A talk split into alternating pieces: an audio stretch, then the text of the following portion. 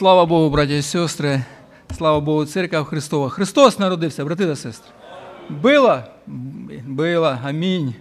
Да, мы вступили в последнюю, с Рождеством Христовым мы вошли в такую последнюю стадию последних дней. Да, после смерти Его на кресте начались последние дни. У нас разбор слова. Мы оставили Иисуса Христа в 12 главе, 32 стихе, в нарастающем конфликте между фарисеями книжниками, между религиозными этими всеми, такое слово, иштеблисментом, да, такими, ну, лидерами всеми этими. Я открываю текст, и мы будем продолжать читать, и будем размышлять, будем молиться – и хай Господь нам поможет в этом, чтобы Божья благодать сегодня открыла наши сердца и Духом Святым повела в этом. Я хочу сказать, что сегодня мы, когда я смотрю, я тут ну, не самый, э, как бы, я тут один из самых молодых проповедников. Я вот смотрю просто на публику. Молодежь там уехала вся, там а многих нет, воскресная школа идет, да. Так что а где-то, если, может быть, буду заблуждаться, вы мне помогаете, вы вот просто поднимаете руку, говорите, микрофон есть, будем вместе размышлять над Словом Божьим. Да. И, над, и когда будем вместе коллективно, Бог будет открываться с разных сторон, кому как открывает Господь. Хорошо. Мы закончили на такой серьезной вещи, когда фарисеи, видя, видя дела, которые делал Иисус Христос –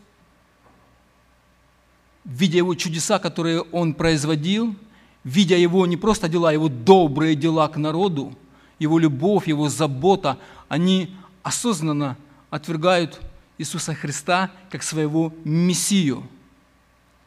И вот это вот осознанное отвержение – Господа Бога навлекает на них то, что Христос им говорит, что вы хулите не меня, я Сын Человеческий, я пришел во плоти в этот раз, да, но вы хулите те дела, которые я делаю Духом Святым. А это уже серьезно, потому что Дух Святой и Бог был для иудеев одним и тем же.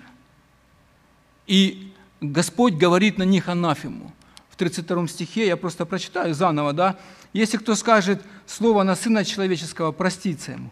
Если же кто скажет на Духа Святого, не простится ему ни в всем веке, ни в будущем. И он продолжает этот разговор. Этот отрывок, который мы сегодня будем читать, он очень важный. Он идет с 22 стиха, э, э, он начинается. «Тогда привели к нему бесноватого, слепого и немого, и исцелил его, так что слепой и немой стал говорить и видеть». Вот с этого с момента начинается вот этот весь конфликт, вот эта вся вот эта, э, вот эти все вся вот эта вот, ну, весь этот разговор, который который происходит с Иисусом Христом и фарисеями. И он, им призна... и он их дальше ведет их в этом э, еще в одном таком серьезном вещи. Я сейчас просто скажу. Э, в 22 стихе исцеление бесноватого и немого произошло. А в 24 стихе э, фарисеи, видя, что э, он, э, за ним идет множество народа, э, они производят зависть и осознанное отвержение Христа. Серьезность положения фарисеев за неверие, Иисус Христос в них, их в этом обличает очень сильно – и потом он говорит еще на одну такую очень серьезную проблему, которая есть у фарисеев. О грехе, о грехе слов, которые они произносили на Иисуса Христа. Я когда изучал этот текст, братья и сестры, давайте я прочитаю, а потом уже поделюсь. Да. «Или признайте дерево хорошим» с 33 стиха, «и плод его хорошим».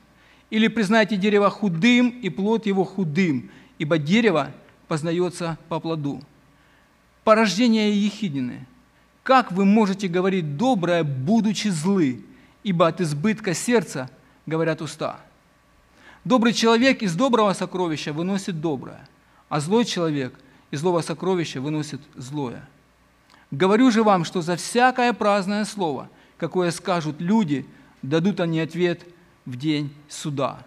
Ибо от слов своих оправдаешься, и от слов своих осудишься. Пять стихов. Насколько тут большая важность тех слов, которые мы говорим.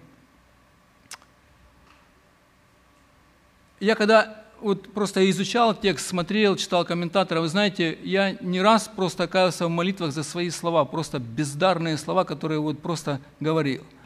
А еще больше я понимал, что до 37 лет, до моего покаяния, все, что я говорил, это все мусор – слова, которые имеют ценность, которые несут жизнь, они только сокрыты в Иисусе Христе. И здесь очень важность вот этого, вот этого вот, вот нашего источника, нашего источника, то, что мы говорим, Иисус Христос передает фарисеям.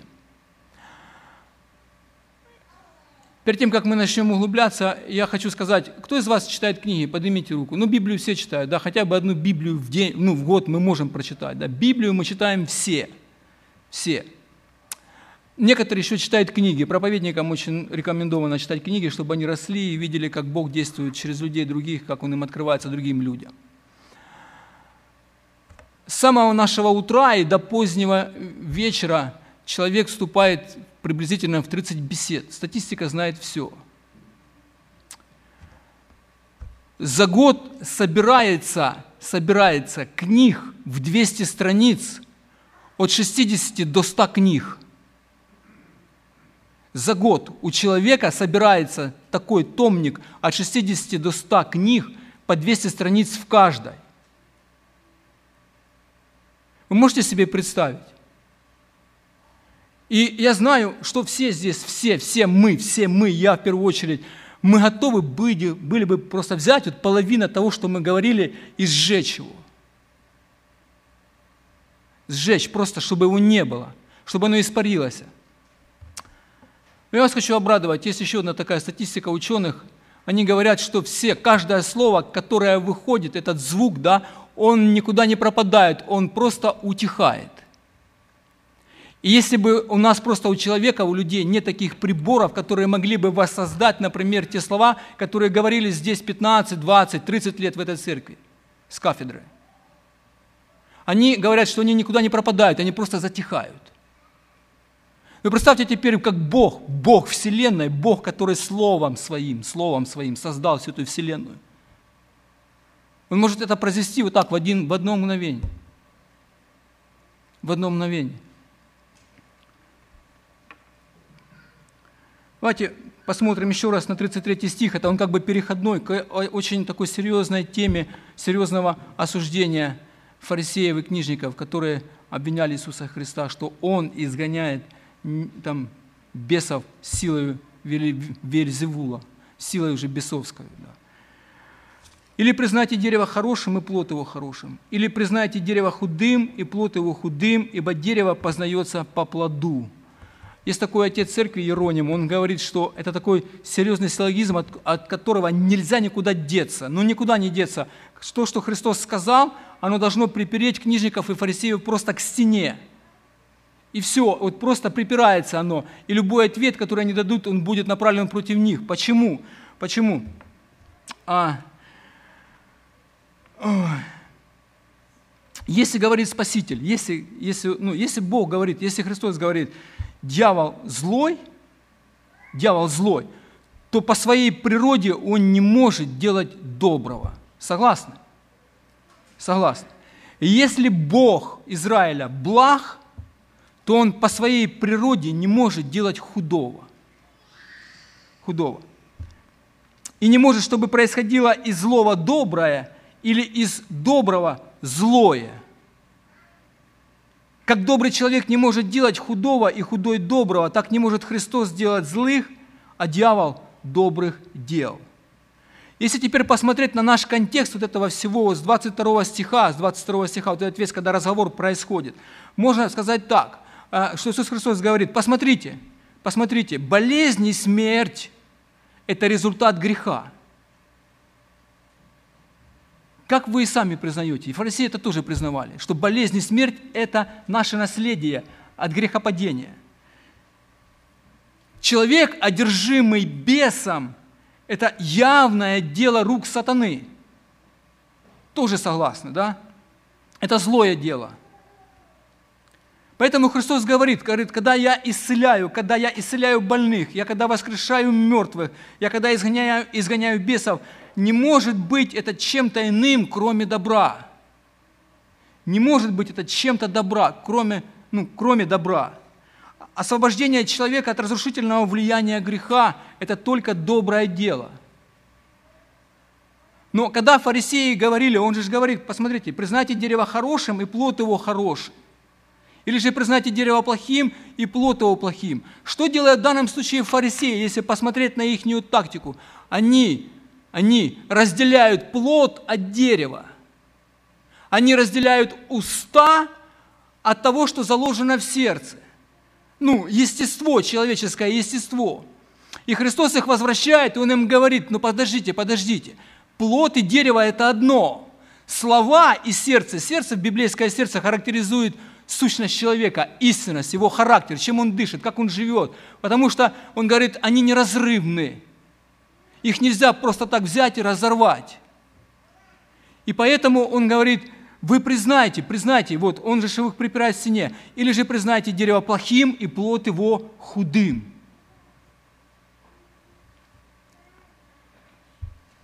Так как вы обвиняете меня в том, что я делаю добрые дела силой сатаны, вы приписываете сатане дела Святого Духа, а это величайшее и непростительное богохульство. Вот что делал Христос.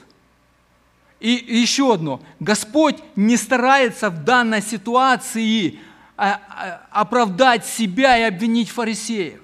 Этими словами, этими словами Он старается их исправить. Он старается исправить тех, кто его обвиняют, тех, кто на него наговаривает, тех, кто на него клевещат, клевета. Те, которые поступают с ним лукаво, Христос, зная это, Он не оправдывает себя и не обвиняет их, а Он и хочет просто им вывести их на правильный путь. Он же им раскрыл свое учение. Помните, когда Господь э, вышел на служение и после крещения пришел в синагогу в Назарет. Помните, как, какую он книгу открыл? Книгу пророка Исаия. Что он прочитал? Сказал, «Дух Господень на мне». Да, и я послан, помните, исцелять, открывать глаза, вывести из темницы да, и проповедовать лето благоприятное. В 10 главе Деяния апостолов, апостол Петр, когда проповедовал Корнилию и дому его, он говорит, он говорит, вы помните все все деяния после крещения, преподанного Иоанном, как Духом, Духом Святым и силою был, помя, был помазан Христос. Духом Святым и силою. И Христос им и говорит, Он говорит, если я произвожу все эти действия Духом Святым, как же вы, видя все эти чудеса, говорите, что это плод худой, что это дерево худое, показывая на себя – что двигало фарисеями в данной ситуации с Христом? Нам нужно разобраться. Мы пойдем чуть-чуть быстренько. Посмотрите на 22 стих. «Тогда привели к нему бесноватого, слепого и немого, и исцелил его». Я в контексте читаю, потому что нельзя вырвать из контекста эти стихи. Их нельзя, они должны быть в контексте проповеданы. Так что слепой и немой стал говорить и видеть. Явное чудо. И дивился весь народ, и говорили, не это ли Христос, сын Давидов? Фарисеи же, услышав сие, 24 стих, сказали, он изгоняет бесов не иначе, как силой Вилзевуля, Вилзевула, князя Бесовского.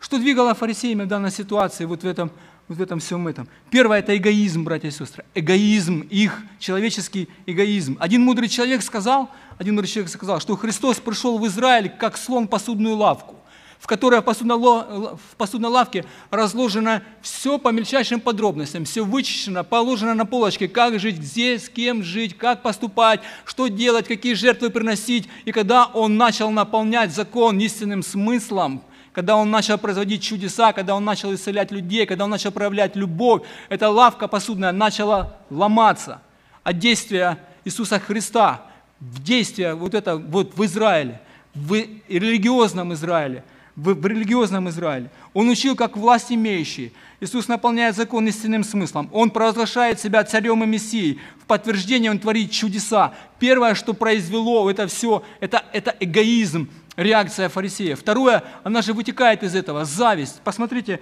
он же говорит, что Иисус начал приобретать больше людей, и люди говорят, не это ли Мессия? Не это ли Мессия? Это ж Он. Это а, второе, что двигало фарисеями, это зависть. Иисус приобретает все большую популярность у народа. И когда те говорят, что не Он ли Мессия, фарисеи начинают наговаривать на Него, клеветать на Него, стараясь отвратить от Христа народ, вернуть его к себе. Третье – гнев. Если вы посмотрите еще чуть дальше, в 12 главе, 14 стихе, «Фарисеи же, выйдя, имели совещание против него, как бы погубить его, убить». Представляете, как оно тянется? Эгоизм, зависть, гнев, ну и, конечно же, самоправедность. Куда же без нее?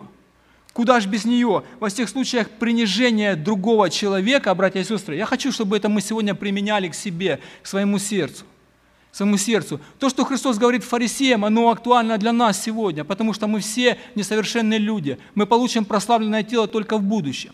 И самоправедность фарисеев, в чем она выражалась? Принижая других на фоне других людей, когда говорили, что другие чуть пониже, чуть другие похуже, другие не такие, как мы, они сами возвышали себя в своих глазах. Самоправедность двигала ими в очень сильную очередь. Поэтому и Христос им говорит – говорит такие сильные слова «порождение Ехидины». Где еще такие слова были услышаны в первый раз? Помните? Помните, да? Когда Иоанн, когда Иоанн э, крестил в Иордане, и к нему пришли эти же самые э, иудейские начальники все. И если мы посмотрим немножечко на, на эти стихи, они очень важны для нас, очень важны для нас. Посмотрите, он говорит, а третья, третья глава, Седьмой стих. «Увидев же Иоанн многих фарисеев и садукеев, идущих к нему креститься, сказал им, порождение ехиднины, кто внушал вам бежать от будущего гнева?» Первое, я сразу буду по стихам просто говорить. Они думали, что простой обрядностью омовения, которая происходила в Иудее, они избегут будущего гнева. Простой обрядностью, без поклонения в сердце Богу, они думали, что они избегут будущего гнева от Бога. Второе. Сотворите же достойный плод покаяния. У этих людей не было раскаяния в своих грехах, и поэтому плод их был худой. Не было раскаяния абсолютно, их был плод худой. Третье. И не думайте говорить себе, отец у нас Авраам, ибо говорю вам, что Бог может из камней всех воздвинуть детей Аврааму. Как Иоанн там, так и Христос вот здесь, Он отсекает их от Авраамовой линии. Он говорит, и Он говорит, если вы так поступаете, вы не дети Авраама. Вы не дети. Он говорит о порождении Хидины. Кто был назван змей древний в Библии? Как его назвать? Скажите его. Сатана, дьявол, тот клеветник, который был. И он им говорит, вы порождение Ехиднины. Вот, это, вот этого змея, если взять вот так вот ну, в большом, большом контексте. Потом в 9 главе Евангелия от Иоанна, 8, 8 главе, он скажет им прямо, он говорит, вы не дети Авраама, потому что вы не можете вместить слова мои, мои слова в вас не входят. Говорит, а вы дети дьявола и исполняете дела своего отца. Это очень серьезное обвинение, братья и сестры, очень серьезное, которое Христос говорит и фарисеям. Этот конфликт, он нарастает и уже будет нарастать все больше и больше до самого Дугогорского креста. Ехидина. Помните, апостол Павел на Крите, да? На, да, на Крите, да, когда ему повисло на руке, как люди увидели, думают, все, сейчас умрет. А потом, когда он, а, когда он остался жив, они сразу переменили свои мысли, моментально переменили свои мысли, говорят, о, это человек, он, он не человек, а он боги, боги сошли к нам в лице его. Да. Э, но Ехидина – это мерзкая, хитрая, прячущаяся в камнях и деревьях, несущая в себе яд, рептилия. Яд, ядовитый яд. Это очень нужно понимать, это очень жгучее осуждение лицемерия фарисеев. Вот этот текст, он очень-очень похож на седьмую главу с Нагорной проповедью, где Иисус Христос говорит в контексте лжепророков о таком же самом дереве, которое приносит худой плод, и он говорит, что по плодам их узнаете их. По плодам их узнаете их. Все наши слова – отображают наш внутренний настоящий характер. Я приведу пример. Я когда был пацаном, где-то в шестом-седьмом классе в школе, а, и мне хотелось, про, знаете, как прогулять школу чуть-чуть, там где-то подзаболеть, контрольную не пойти написать, да. У нас была детская поликлиника рядом, и мы до восьмого класса туда мы ходили все вместе. У нас там был там терапевт, женщина, детский терапевт. Такая женщина уже с большим медицинским опытом, и уже пожилая. И я когда приходил, она мне говорила, садись, на термометр, я там натирал его, там шумок делал, да. Она говорит, ну ладно, глянула, говорит, хорошо, термометр, ладно. Она говорит, иди сюда. Я говорю, да. Говорит, а ну открой рот. Она говорит, а ну покажи язык. Она по языку, она точно знала мое внутреннее состояние полностью, здоровья моего. Братья и сестры, я так себе когда-то думал, Господи, такую параллель, да? Бог каждое утро приходит к нам и говорит, слушай, иди сюда, ты зубы чистил, да, а ну покажи язык. И Он по нашему языку может понять наше духовное состояние, как мы живем, чем мы дышим, о чем мы говорим, а, как мы проявляем вот эту любовь Божию в нашей жизни, в нашем освящении, в нашем следовании за Христом. Это очень важно. Это очень важно. В нашем контексте я еще подумал, знаете о чем? Если бы взять всю Библию и только читать о словах, мы бы с вами не ушли бы сегодня до воскресенья, до утра, наверное, точно. Если всех их так перечитывать и просто еще перебирать их. О важности слов человека, потому что слова, слова – это инструмент лингвистический, данный человеку для общения с Богом. Помните, когда Бог поместил Адама, он к нему начал говорить. Бог начал говорить к Адаму, и Адам ему начал отвечать на понятном языке. Но потом произошло что-то еще удивительное, страшное произошло. Змей начал говорить. И этот змей, он и сегодня говорит нам во все уши, он не дает нам, он забивает Слово Божье, не дает нам э, вот, услышать Слово Божье. Он постоянно старается его разбить, забить его, заглушить его. Знаете, как раньше глушили голос Америки в Советском Союзе? Точно так же сегодня такая тактика у сатаны – заглушить голос Божий всякими нетами, метами и всеми ютубами, и все, что есть сегодня, телевизором, рекламами, страшными вот этими ну, вещами, которые происходят в мире, всем злом, которое дает. И оно преподается еще с красивой в конфетной обертке. В конфетной обертке. От плода э, в притче очень важный, очень, очень важный есть стих, который я когда-то прочитал, и мне стало страшно снова же. Да. Он говорит, от плода уст человека наполняется чрево его, от плода уст наполняется естество человека, внутренняя природа человека.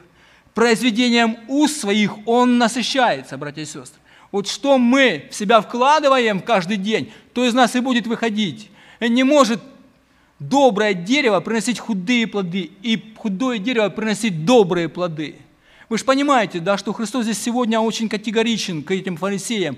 Он, он их хочет вывести на чистую воду, и поэтому его слова несут серьезную исправительную работу для в их сердцах. Так же самое, как и для нас сегодня. Я очень много каялся, я очень много следил за своими словами, и на это протяжении этой недели и я, не следи, и я не смог уследить. Я понял, что я когда только отдам свои уста Иисусу Христу, тогда только Он может сохранить мои уста в чистоте. Порождение Ехидины. Как вы можете говорить доброе, будучи злы? Вот это вот слово «будучи злы», будучи злы, это говорит о том, на, э, даже не о том, он это говорит на порочность человеческого сердца, на его природу.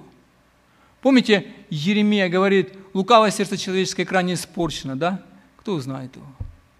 И крайне испорчено. Это человеческая природа, о которой Павел говорит, что нет праведного ни одного, все совратились с пути, нет делающего добро, нет ни одного, потому что все согрешили и лишены славы Божьей. Это наследие падшего человека от Адамового греха. Если мы посмотрим еще в Римлянам, простой, третью, третью, третью главу, третью главу,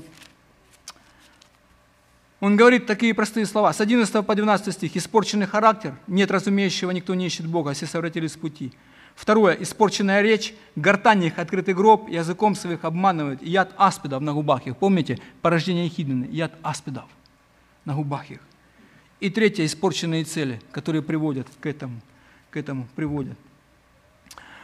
Помните, еще есть такой стих очень хороший, очень хороший стих, я очень люблю его, я очень люблю, который говорит в притчах, это притча 23.7.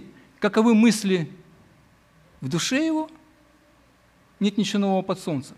Такого человек, такого человек не может, помните, барс перем... поменять пятна свои. Не может. Это действие Божьего. Это Божье действие в жизни человека должно произойти, чтобы человек изменился. Да, но как же можно сказать, подождите, а как же тогда, что есть люди, которые не ругаются, которые ведут себя, которые красиво говорят, которые никогда ну, не ругались. У нас есть целая глава, 11 глава послания к евреям, там от Авраама и заканчивая всеми святыми, которые были, которые и, в принципе, и не сильно-то, и, и, и говорили правильно, да, иногда они и лукавили, и хитрили, и обманывали, да. Я хочу прочитать один стих, он записан в Еремии в 50 главе, нет, ой, нет, в Исаии, мне тоже нравится очень книга, книга пророка Исаия, особенно 40 главы и, и, и до конца. Это новое, это первое Евангелие, которое звучит так сильно и убедительно. И я его переслушиваю время от времени по несколько раз в день, потому что оно мне очень нравится, если есть возможность. Если есть возможность. Да. 51 глава, 7 стих. Бог говорит, Бог говорит, послушайте, к Израилю – Закон – это что-то внешнее, данное для Израиля, написанное на скрижалях и на бумаге. Закон, данный внешне, внешне для человека, чтобы он, исполняя его, был праведен. Но здесь Господь Бог говорит в одном стихе очень удивительные слова, очень удивительные слова. «Послушайте меня, знающие правду». Правду. «Народ, у которого в сердце закон мой». Во все времена истории – взаимоотношения Бога со своим народом во все времена были люди, у которых закон уже был написан на сердце. Помните, когда он говорит о том, что я вот я поставлю Новый Завет с Еремея. Помните, Еремея говорит, он говорит, что напишу закон мой на сердцах их и вложу их в мысли их, чтобы они исполняли его и радовались этому закону. Я уже своими словами говорю, радовались этому закону, чтобы закон был для них не бремя, а благословение и радость и радость. И он дальше говорит, не бойтесь поношения от людей и злословия их не страшитесь. Ибо как одежду съест их моли, как волну съест их червь, а правда моя прибудет вовек, и спасение мое в роды родов. Порождение Ехидины. Как вы можете говорить доброе, будучи злы, ибо от избытка сердца говорят уста. Что такое избыток сердца, братья и сестры? Стакан возьмите, вот полный, вот его вльешь, он полный стакан – и начинает переливаться. Сколько переливается? Ну, чуть-чуть, да? Скажите, вот только начался переливаться, он уже начинает переливаться. Вот когда сердце наше наполнено, я вам хочу сказать, что уста наши, это всего лишь может быть ну, 5%, ну 10% того, чем наполнено сердце. Того, чем наполнено сердце. Чем мы наполняем сердце наше, тогда от избытка начинает выливаться слова. Но я понимаю, что иногда может быть там где-то в большой большом таком, как это, в раздражении можно что-то сказать. Но это же тоже греховные слова. Раздражение – это уже грех. Помните, как апостол Павел говорит, всякая ярость и гнев, раздражение да будут удалены от вас. Удалены от вас. Удалены от вас. Иисус говорит об избытке сердца. Э, то же самое можно сказать и вот смотрите о худом человеке. Да, как только человек начинает говорить, сразу же понятно, э, вот кто он вот когда разговариваешь с человеком, да, начинает человек, вот это вот, вот избыток сердца, это и есть внутреннее состояние человека, естество человека, чем он дышит, чем он живет. Это его характер. Это его характер. Это его природа, это его сущность, это его внутреннее естество. И то, что у нас выходит, знаете, у нас бывает такое, что я скажу что-нибудь там жене, а потом говорю, Господи, что я сказал? Лучше бы я не говорил. Я, я, я, я знаете, как, ну, как, как говорю, слушай, я говорю, Марина, я же не это хотел иметь в виду, имел в виду. Да, но это ложь. Ведь то, что я сказал, я что-то имел в виду сказать. Я еще и обману. Ведь уста мои производят только то, что заложено в моем сердце. И когда я говорю такие слова, ну, я случайно, я нечаянно, да я вообще не это думал. Это все отговорка и ложь, и клевета. Я не хотел, я не подумал. Да, бывает, что слова идут вперед, чем мозги. И, Господи, думаешь, лучше бы молчал, да, чем, чем что-то говорил. Чем что-то говорил. Но то же самое можно сказать и про Иисуса Христа, братья и сестры. Это единственный, да, единственный, который, у которого от избытка сердца говорили уста, и он говорил только доброе, которое приносило конструктивную благодать, эту, которая строила человека, вот эту всю развалину, которую Бог, э, написано в Деяниях апостолов, да, попустил всем народам ходить своими путями.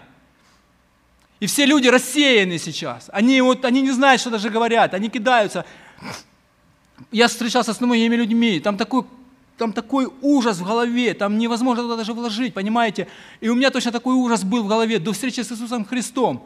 И вот Христос, Он говорит от избытка сердца, из Него льется эта любовь, это забота, это сострадание к людям, великодушие Его, эти все черты характера, которыми присущи только Богу.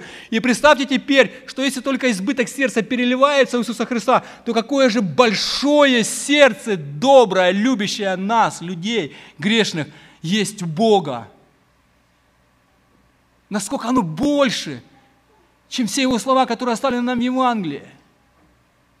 И которые мы будем познавать всю вечность, и будем радоваться и славить Его и славить Его. Ведь Он же говорит, добрый человек из доброго сокровища выносит доброе. Доброе, братья и сестры.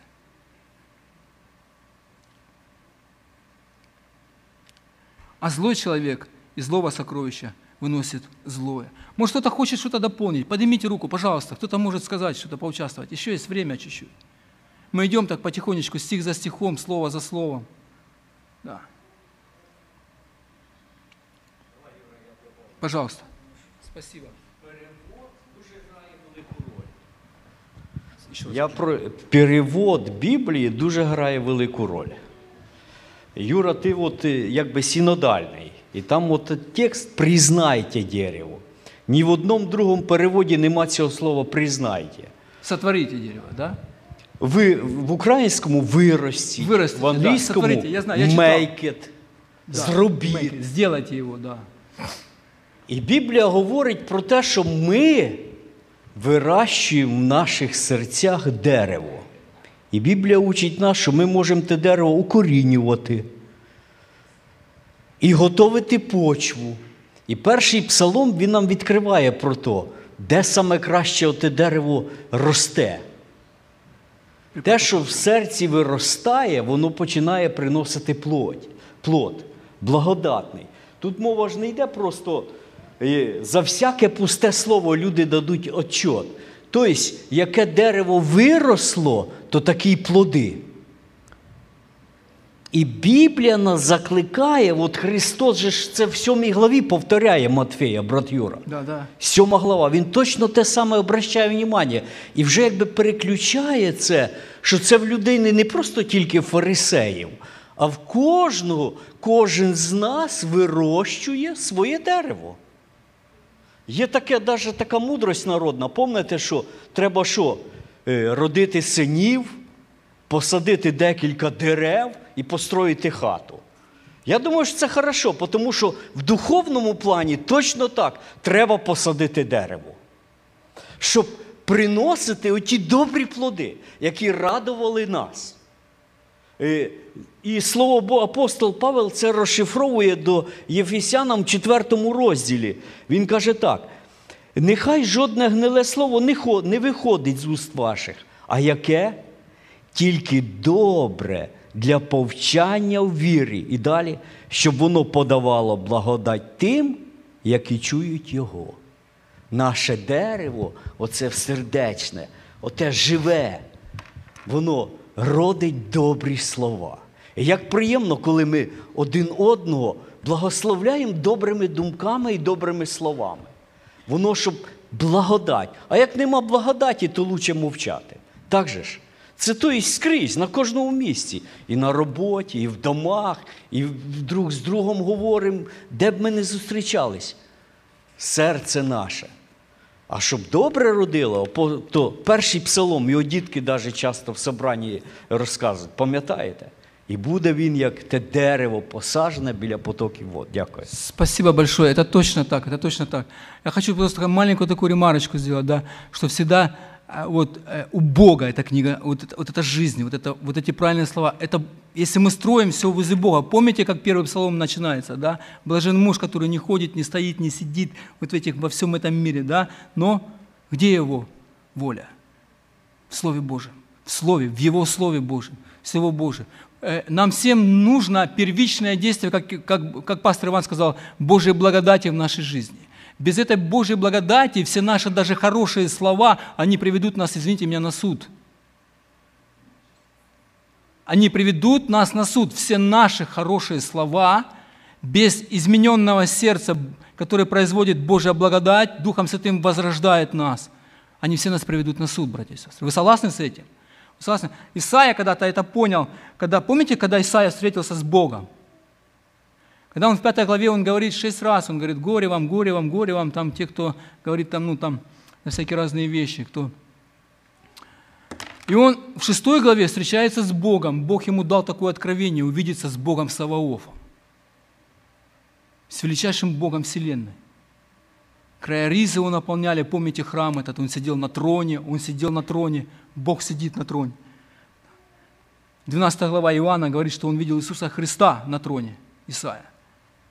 Так он говорит, когда он видел его, когда услышал его, сказал, горе мне, погиб я. Вот это вот понимание своей греховности приводит к первому, первому вот, э, шагу к Божьей благодати, что Бог тебя очищает и делает тебя праведным.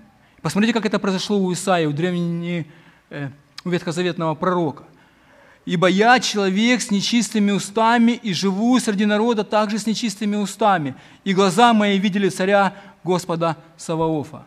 Братья и сестры, когда человек попал вот в это вот присутствие святости Божией, он увидел не себя грешным, не тело, он сразу увидел свое естество, все, свое, все вот сердце свое, свое, свою сущность природы. Он увидел это через уста, которые говорил. Вы можете понять, насколько это серьезно? Для всех нас. И тогда прилетел ко мне один из серафимов, и в руке у него горящий уголь, который он взял клещом жертвенника, и коснулся уст моих, и сказал, «Вот это коснулось уст твоих, и беззаконие твое удалено от тебя, и грех твой очищен. Беззаконие твое удалено от тебя, и грех твой очищен». И тогда удивительная речь в следующем стихе Исаия услышал голос Бога. До этого до момента написано, что он его не слышал. Там ангелы только пели – а в следующем стихе сразу говорит, и он услышал голос Божий, когда произошло это очищение, когда это произошел переворот. Когда это произошел переворот. А нам всем нужно измененное сердце, которое производится только Божьим сверхъестественным вмешательством через возрождение Духа Святого. Чтобы Бог очистил наши уста углем благодати Христа – углем благодати Христа, чтобы Он помазал наши уста этим углем, чтобы благодать действовала в нашей жизни, чтобы мы всегда обновляли наше, наш ум Евангелием, как уже было вот недавно проповедано, чтобы мы не засоряли его всяким э, вот этим всем голосом, который забивает голос Божий. В Ефесянам 5 главе 20 по 32 стих апостол Павел показывает нам большой-большой пример, как мы познали не так Христа и как мы можем плотское наше, наше э, плотского человека заменять на духовные вещи. Я думаю, что может каждый прийти и прочитать. Это 5 глава с 20 по 32 стих. Да. Почему нам это нужно, братья и сестры? Почему нам это нужно? Слова, которые мы говорим, а еще даже не так наш ум и наше сердце, оно засоряется, всегда засоряется чем-то извне, внешним. И поэтому нам нужно каждый день очищение Евангелием, напоминанием. Помните, апостол Петр говорит, напоминанием возбуждаю твой чистый смысл. Апостол Павел, обращаясь к Коринфянской церкви, говорит, братья, напоминаю вам Евангелие, потому что оно вам нужно каждый день как пища для того, чтобы мы слышали голос Божий, чтобы мы не говорили на других людей, потому что яд, который исходит на других людей, он убивает нас самих изнутри. А, а я читал книгу Кевина Диянга, и он пишет такую вещь, «Дыра вашей святости» называется. Он пишет такой «грязные умы, грязные умы». Нам нужно очищение нашего ума, потому что грязные умы порождают двусмысленные, вульгарные разговоры, братья и сестры. Я с ним полностью согласен. Как только мы перестаем очищать свой разум, свое сердце Евангелием, у нас появляется что-то такое, которое вылазит из самого ада, которое называется гордость и которое несет за собой вот эти вот все вещи, которые мы произносим своими устами. Слова, которые мы... Э, э, помните, я вам простой пример библейский, я чуть-чуть время возьму, пример библейский с Давидом. С Давидом. Когда Давид сносил поношения и обиды от Саула – когда он молчал, когда он не возносился на царя, который был помазанный Богом. Он был сильный, а Саул все слабел. На него нападал злой дух, он не знал, что делать. Он кидал копье, он хотел убить Давида. Помните? Помните? Но когда ситуация поменялась, братья и сестры, когда Давид захотел взять то, что ему не принадлежит, и еще написал, на, написал, это что же от избытка сердца, говорят уста, чтобы Урию убили – Помните, что произошло? Мертвый Урия опустошил весь царский дом. Мертвый Урия, не живой. И поэтому очень важно, очень важно, чтобы наши слова несли вот эту действительно благодать. Еще у нас есть два слова – праздность и суд. Они упомянены вот в этих словах. А, ибо говорю же вам, вот эти слова говорю же вам, они должны привлечь наше внимание, потому что Христос сконцентрирует внимание, Он как бы выкристаллизовывает ту истину, которую нужно всем нам знать, как тем фарисеям, так и нам сегодня. Что за всякое праздное слово, какое скажут люди, дадут они ответ в день суда, ибо от слов своих оправдаешься, и от слов своих осудишься. Праздные слова, братья и сестры. Я читал много комментариев. Я просто прочитаю некоторые и скажу еще одно, я думаю, более близкое к этому тексту и к этому контексту. К этому контексту. Праздные слова – а греческое слово аэргос, эргон, по-русски деяние, дело, какое-то дело нужно было делать. Так вот, праздное слово – это то, которое э, ни для чего не предназначено. Помните, праздный человек, который шатается, да, праздный человек, ничего не делает. Земля, которая лежит под паром, да, она ну, не производит ничего. А многие моменты, праздники, которые происходили, тоже праздность, праздность от слова праздность. Люди праздновали и ничего не делали, только ели, пили и, и, и, и гуляли, да. А бездеятельный, не имеющий работы, ленивый, праздный, ничего не делающий, непроизводительный, безуспешный, бесплодный. Еще такое есть. Праздные, праздные слова – это слова, которые человек произносит, не подумав.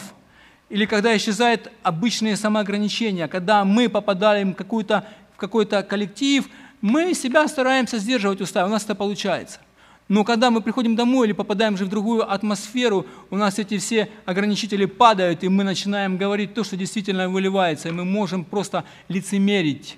В одном случае лицемерить, а в другом случае говорить то, что действительно заложено у нас в сердце. Да. Праздное слово есть несообразное с делом, ложное, дышащее клеветой, а также по изъяснению некоторых и пустое слово. И пустое. Какое, например, возбуждающий неприличный смех – Срамное, бесстыдное, неблагопристойное, Златоуст написал. Да. Праздное слово. Но я думаю, братья и сестры, я думаю, я думаю, может быть, вы меня подправите. Вот в этом в контексте отвержение Иисуса Христа, осознанное отвержение Иисуса Христа как своего Мессию показывает неверие человека – и я думаю, что, может быть, я ошибаюсь, если, если скажите мне, что праздное слово, праздное слово, люди, которые дадут отчет на суде, это слова неверующих людей. Потому что весь контекст вот этого всего разговора, он говорит о том, что фарисеи не верят Иисусу Христу. Они его осознанно отвергают, они его не хотят, они, его, они лгут, они на него возводят клевету. И поэтому Поэтому, поэтому праздные слова, вот в этом контексте, они несут то слово, что неверие человека приведет все его слова на суд. Неверие человека приведет все его слова на суд. Сегодня а, пастор Иван до этого цитировал сегодня послание Иуды. Об этом очень хорошо говорит послание к Иудам. Кстати, слова и дела. Слова и дела, тогда ж да, слова и дела – это беспристрастное, неопровержимое свидетельство духовного состояния человека, братья и сестры. Слова и дела. В день суда, когда Господь будет определять, кто принадлежит к Его царству, а кто нет, мерилом будет служить и речь каждого человека, и речь.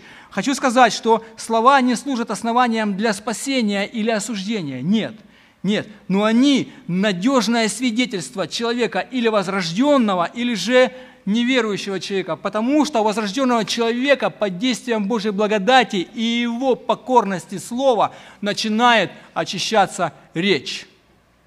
Я очень много молился, когда я уверовал Господа. Говорю, Господи, очисти мои уста, как вот в 140-м псалме. Положи охрану устам моим, потому что я столько знал пошлого, столько сердце мое было переполнено вот этим ядом, который я изливал на людей и сам же им травился, что я просто молился. И Господь начал очищать потихонечку, потихонечку, шаг за шагом, своей действительно вот этой освящающей благодатью моей жизни. Я это точно знаю на своем примере. Это я точно знаю на своем примере. Но Другие люди, неверующие люди, какие бы они хорошие слова ни говорили, они неверующие люди, поймите. Какие бы хорошие люди не были, они неверующие люди в Иисуса Христа, а все, кто неверующие, все, кто неверующие, они придут на суд Божий. Верующие же слова в Иисуса Христа, они, они на суд не приходят, но о смерти приходят сразу жизнь вечную, написано в Евангелии от, от Иоанна. Но послание Иуды помогает нам осознать всю трагедию неверия. О них пророчествовал Енох, 14 стих, 7 это дама, говоря, «Съедет Господь со тьмами святых ангелов своих, сотворит суд над всеми, суд над всеми, и обличить всех между ними нечестивых, во всех делах, которые произвело их нечестие, и во всех жестоких словах, которые произносили на него нечестивые грешники. Суд, братья и сестры, за слова неверующим людям будет за каждое слово. Это ропотники, ничем недовольные, поступающие по своим похотям нечестиво и беззаконно. Уста их произносят надутые слова. Уста. Они оказывают лицеприятие для корысти. Братья и сестры, я не хочу на такой ноте вообще заканчивать.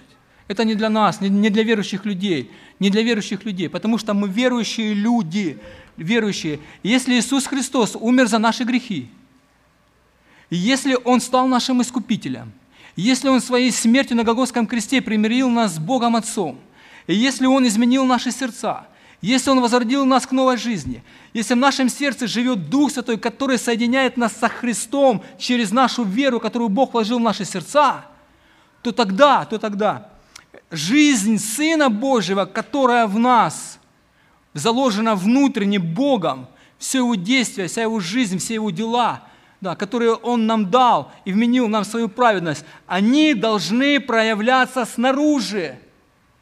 И если этого нет, то тогда это очень большой сомнительный вопрос, возрождены ли мы свыше от Бога. И в первую очередь в первую очередь начинают очищаться наши уста, что идет от избытка нашего сердца, потому что Христос изменяет наше сердце. Вместо плотяного дает живое, вместо каменного дает плотяное, живое сердце, новое сердце, новое сердце.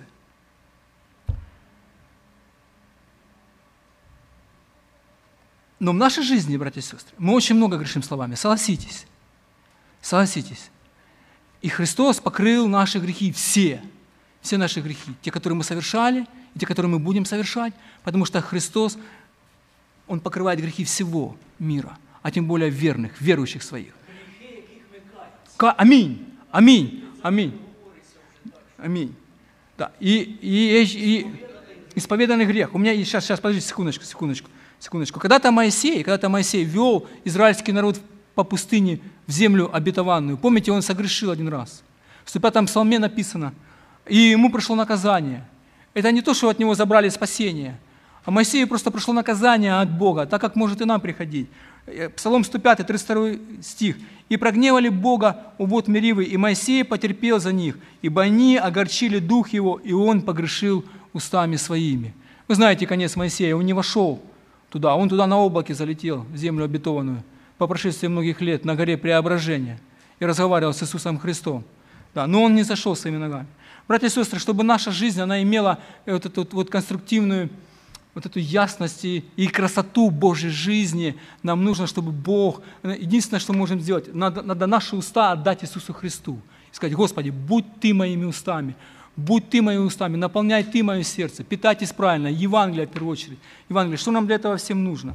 Исповедуйте Христа личным вашим Господом и Спасителем всем людям. Всем людям. Это очень важно. Когда мы исповедуем своими устами, помните, да, 10 глава Римлянам 9.10. Да. Если устами своими исповедуешь Господом Иисуса Христа и сердцем веруешь, что Господь, что Бог воскресил его из мертвых, то спасешься, написано. Исповедуйте.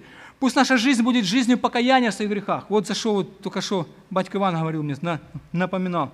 Помните, первое послание Ивана. «И он, будучи верен и праведен, простит нам грехи наши и очистит от всякой неправды. Каждый исповеданный грех, он прощается, братья и сестры осознание, то, что мы греховные люди, и полная зависимость от Иисуса Христа. Третье. Давайте проводить молитвенную жизнь, как сегодня Вася Шурнер проповедовал, брат наш Вася. Молитвенная жизнь, тем самым показывая нашу зависимость от Бога и глубокую нужду в общении с Богом. Всякую молитву, вот этот стих я сегодня тоже записал себе, всякую молитву и прошение молитесь во всякое время Духом и старайтесь об этом со всяким постоянством, молением о всех святых. Провозглашайте истину, братья и сестры. Милости Твоей, Господи, буду петь вечно в рот и рот, возвещать истину Твою устами своими. Истину надо проповедовать. Нужно рассказывать истину, а не новости. Это очень важно для нас. Утешайте друг друга и ободряйте ближних своих. 1 Фессалоникийцам 4.18. В контексте утешать людей, ближних своих. Благодарить Бога за все. Братья и сестры, и Бог нас учит, учит не побеждать, а Бог нас учит, чтобы мы учились жить в Его победе, которую Он совершил уже для нас. Это Евангелие, очень важно понимать. Бог нас учит стоять в победе, укрепляться Господом и могуществом силы Его, силой Духа Святого, которая в нас, и учиться жить этой победой. И последнее, и прославлять Бога. В каждом дне нашей жизни. И прославлять Бога. Он наш Бог, Он наш Спаситель, мы Его ждем, и нас ожидает жизнь вечная с Ним. Своими устами прославлять Бога. Давайте славить Его и благодарить Его за это. Аминь.